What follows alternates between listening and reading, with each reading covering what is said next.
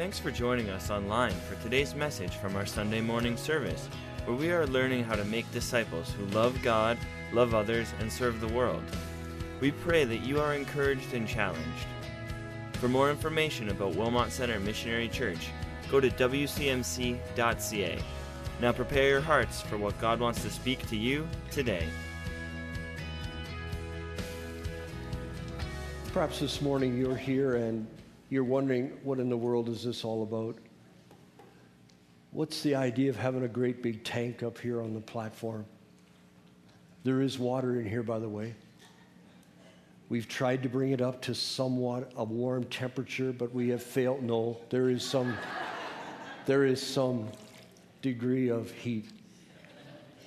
You will notice when they go in by their facial expression how warm it is. You know, dear folks, baptism is not something that we take lightly. I personally, and I shared this with you back in April when I talked about baptism, but I feel that I must share this now again. When I was a baby, I did not know what was happening, but my mom and dad, in their devout faith and practice, they took me to our pastor and I was told that I was sprinkled with water. Do you know that I cherish that to this day? Because my mom and dad chose to direct me in the path of righteousness of Jesus Christ. They could have been involved in who knows what, but by faith, they decided that they would bring me into the understanding of the Word of God and faith in Jesus Christ. I wasn't aware of that action, but I do know one thing for sure. I love my mom and dad, and I so appreciate their diligence in raising me in the things of the Lord. When I got to Bible college, in 1960, 1966 to 70, I was in a church service and I was told about water baptism as a believer by immersion. And as I was being told this by the pastor who was sharing, See, something happened in here. And I began to realize I needed to obey the voice of the Lord for me. Because prior to that, when I was 13 years of old, 13 years of age, I had given my heart to Jesus. Mom and dad didn't make me do that. But I chose to receive Jesus as my Savior and Lord. And then, I don't know, six, seven years later, that's when I heard about baptism. Prior to that, I didn't know anything about it. But that day when I obeyed the Lord and I said, I will choose to be baptized by immersion, something happened within me. I knew I had obeyed my Heavenly Father. He spoke to my heart and he said, Wayne, would you be baptized as a believer? Oh, it's not about your salvation. You're already saved. And if I would have died before I was baptized, I would have gone to be with the Lord in glory. See, baptism has nothing to do with your salvation. Baptism is the declaration to everybody else as to what's happened within. I'm getting ahead of myself, so let's back up. There are two ordinances that we carry out in the church. And I looked up in the dictionary. I thought, what is an ordinance? Believe it or not, it's a decree or an authoritative order a decree or an, or, or an, an authoritative order. We look at, we have two ordinances in the church. And these two ordinances were started by Jesus after he came into ministry, when he was 30 years old. And first of all, he started with the ordinance of baptism. And I'll share a little bit about that. But then he went on and he talked about communion. You and I have probably been a part of, a, of an assembly where you had the grape juice and the bread passed to you, and you experienced the blessing of partaking of communion. And see, that's not just a ritual either. There's a definite symbolic necess- or a representation that takes place there. And what happens is that whenever you eat that bread and drink that cup, it says in Corinthians, you proclaim the Lord's death until he comes. Now, you may not understand, and I may not understand fully either, what that proclamation really does. But I know one thing for sure there is an enemy out there who was so delighted to see Jesus literally dying on the cross. Don't need it. Dying on the cross. He was so excited because he thought finally he won. Little did he know that by Jesus' death, he didn't realize that there was going to be a resurrection. And so every time you and I take the bread and we drink of that cup, we're proclaiming not just to us that are gathered here, but we're proclaiming to the heavenly realm where the enemy, who the God of this world seeks to keep you and I in bondage, that's who we're saying, Satan, guess what? We know your end. We know Jesus' death and his resurrection have literally beaten you, and when we put our faith in Jesus, we too are victors. So, folks, that's what it's all about communion. When you take that, don't just drink it and eat it casually. It cost Jesus his life blood. So he put that in motion, that ordinance, but he also put the, the ordinance of baptism into motion. This may be a little bit hard to understand. But in water baptism, Jesus set the example. In Matthew chapter 3, verses 13 to 17, this is right at the beginning of his ministry. John the Baptist has already been baptizing, and he says, I baptize with water for repentance. That's what John was doing prior to Jesus coming on the scene. And he was the one that was setting the pathway for Jesus. Prepare the way of the Lord, the Word of God says. Well, I baptize you for repentance, but after me will come one who is more powerful than I, whose sandals I'm not fit to carry. He will baptize you with the Holy Spirit and with fire. And then it says, Then Jesus came from Galilee to the Jordan to be baptized by Jesus. Now, can you imagine why John tried to deter him, saying, I need to be baptized by you, and do you come to me? And Jesus replied, Let it be so now. It is proper for us to do this to fulfill all righteousness. He knew that there was no sin in Jesus.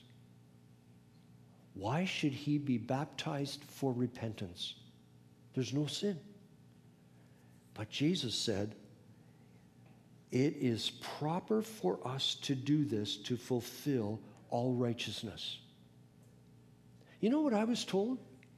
Why I should be baptized as a believer? baptized as a baby, thank God that my parents did that. They helped, they were seeking to lead me on the way. But then I began to understand there's a dimension about walking with the Lord that He only fully understands. And if He gives a rule or if He gives an ordinance, there must be a purpose for it. Even if you don't understand it, are you willing to obey it? Now, if you go back in the Old Testament, you will find that there was the practice of circumcision. I'm so glad that stopped. When Jesus came, circumcision in the Old Testament was a sign that they were a part of the Jewish people. Now, baptism is identification with us as believers, with Jesus. Now we can be assured, Lord, I just want to do this to obey you. Well, as we walk through this whole practice of baptism and Jesus setting the, the example, I want you to know as well, folks, that when Jesus came up out of the water, the Holy Spirit descended like a dove and came upon him. And these words were spoken This is my beloved Son, in whom I'm well pleased. I can't say that I had a really big experience of, wow, the Lord really loves me. But whether I did or not, whether the feeling was there, the fact still was recorded. Wayne obeyed me. I am so happy. I want to continue to bless him in his life. I want to continue to surround him with favor. I want to continue to let him know he is deeply loved. That was just the simple act for me to be baptized. I had obeyed.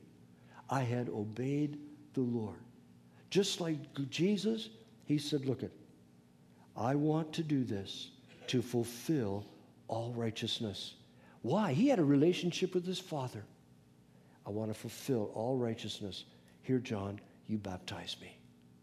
So, folks, if you're wondering about being baptized, have you considered just obeying the Lord? Following his example? Baptism is not just a ritual. It's not just a religious ceremony. Baptism is more than just getting wet. Baptism is a public declaration of faith in Jesus Christ. It's an outward sign, it's an outward thing that happens that you involve yourself in. It's an outward sign of what has happened within you. You see, I knew that I'd given my heart to the Lord when I was 13. I had told people, but there were others that they didn't know. But I was invited to be a part of a baptism service which I obeyed. And I was able by that action to declare, Folks, I am a child of God. Baptism had nothing to do with my salvation, for by grace are you saved through faith, and that not of yourselves, it's a gift of God, not of works, lest any man should boast. So I knew all that. But it was an act of faith and obedience to me. So it was a public de- declaration. It also showed my willingness to identify with Jesus. See, there are a large group of people here today. And those of you that are being baptized today, you are literally showing your willingness to be identified with Jesus. You're also showing your desire as a believer to obey the directives of Jesus. So you're showing obedience to the Lord. You're showing your willingness to identify with Him, what a great opportunity when you choose to be baptized. It's also a public commitment of a personal decision to serve Jesus all through life. I know that you've already declared this to yourself. You know, I'm a believer. But now you have the opportunity, as we sang, I have decided to follow Jesus. You are also declaring to the church body, you're declaring to your friends that perhaps have come with you today, you're also declaring to the God of this world. I want you to know whose side I'm on. I am part of the family of God. I am not a part of your dominion any longer. I'm a part of the family of God. And you set your stake right there. And that's what you're declaring, just as in communion. You're doing the same thing. It's a personal identification with the greatest act of human history the death, the burial, and the resurrection of Jesus. Now, this is the number one opportunity that you have. Let's go to the next slide. When you come and you're standing here in the water, we will be asking you a couple of questions first. And then we will say, if you believe, say, Yes, I believe. So, standing in the water, it's literally like Jesus being on the cross and you are choosing to die with him. Standing in the water. You see, this is the greatest opportunity to identify with the greatest act of history. Then, secondly, when we put you under the water, that is the picture of being buried with Jesus. Because Jesus not only died on the cross, but he was buried after. And then when we bring you up after three days, you will be raised to new life. Folks, there's no question there's no question at all that for any one of us as a believer to be able to identify in the death, the burial, and his resurrection, and it doesn't even cost us our life. We did not go through anything because it's by grace you've been saved, and that through faith.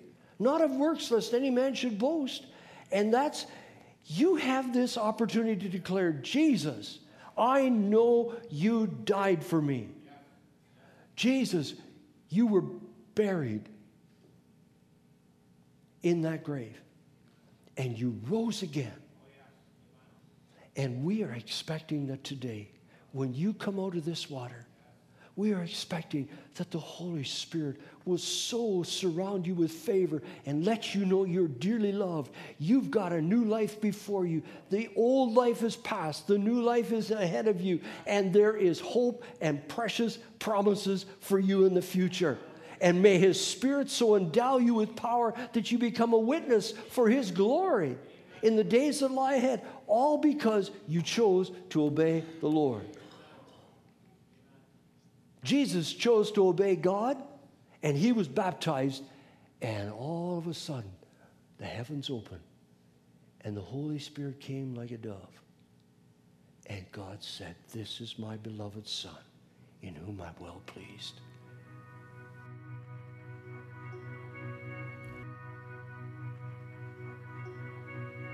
Thanks for listening online with us.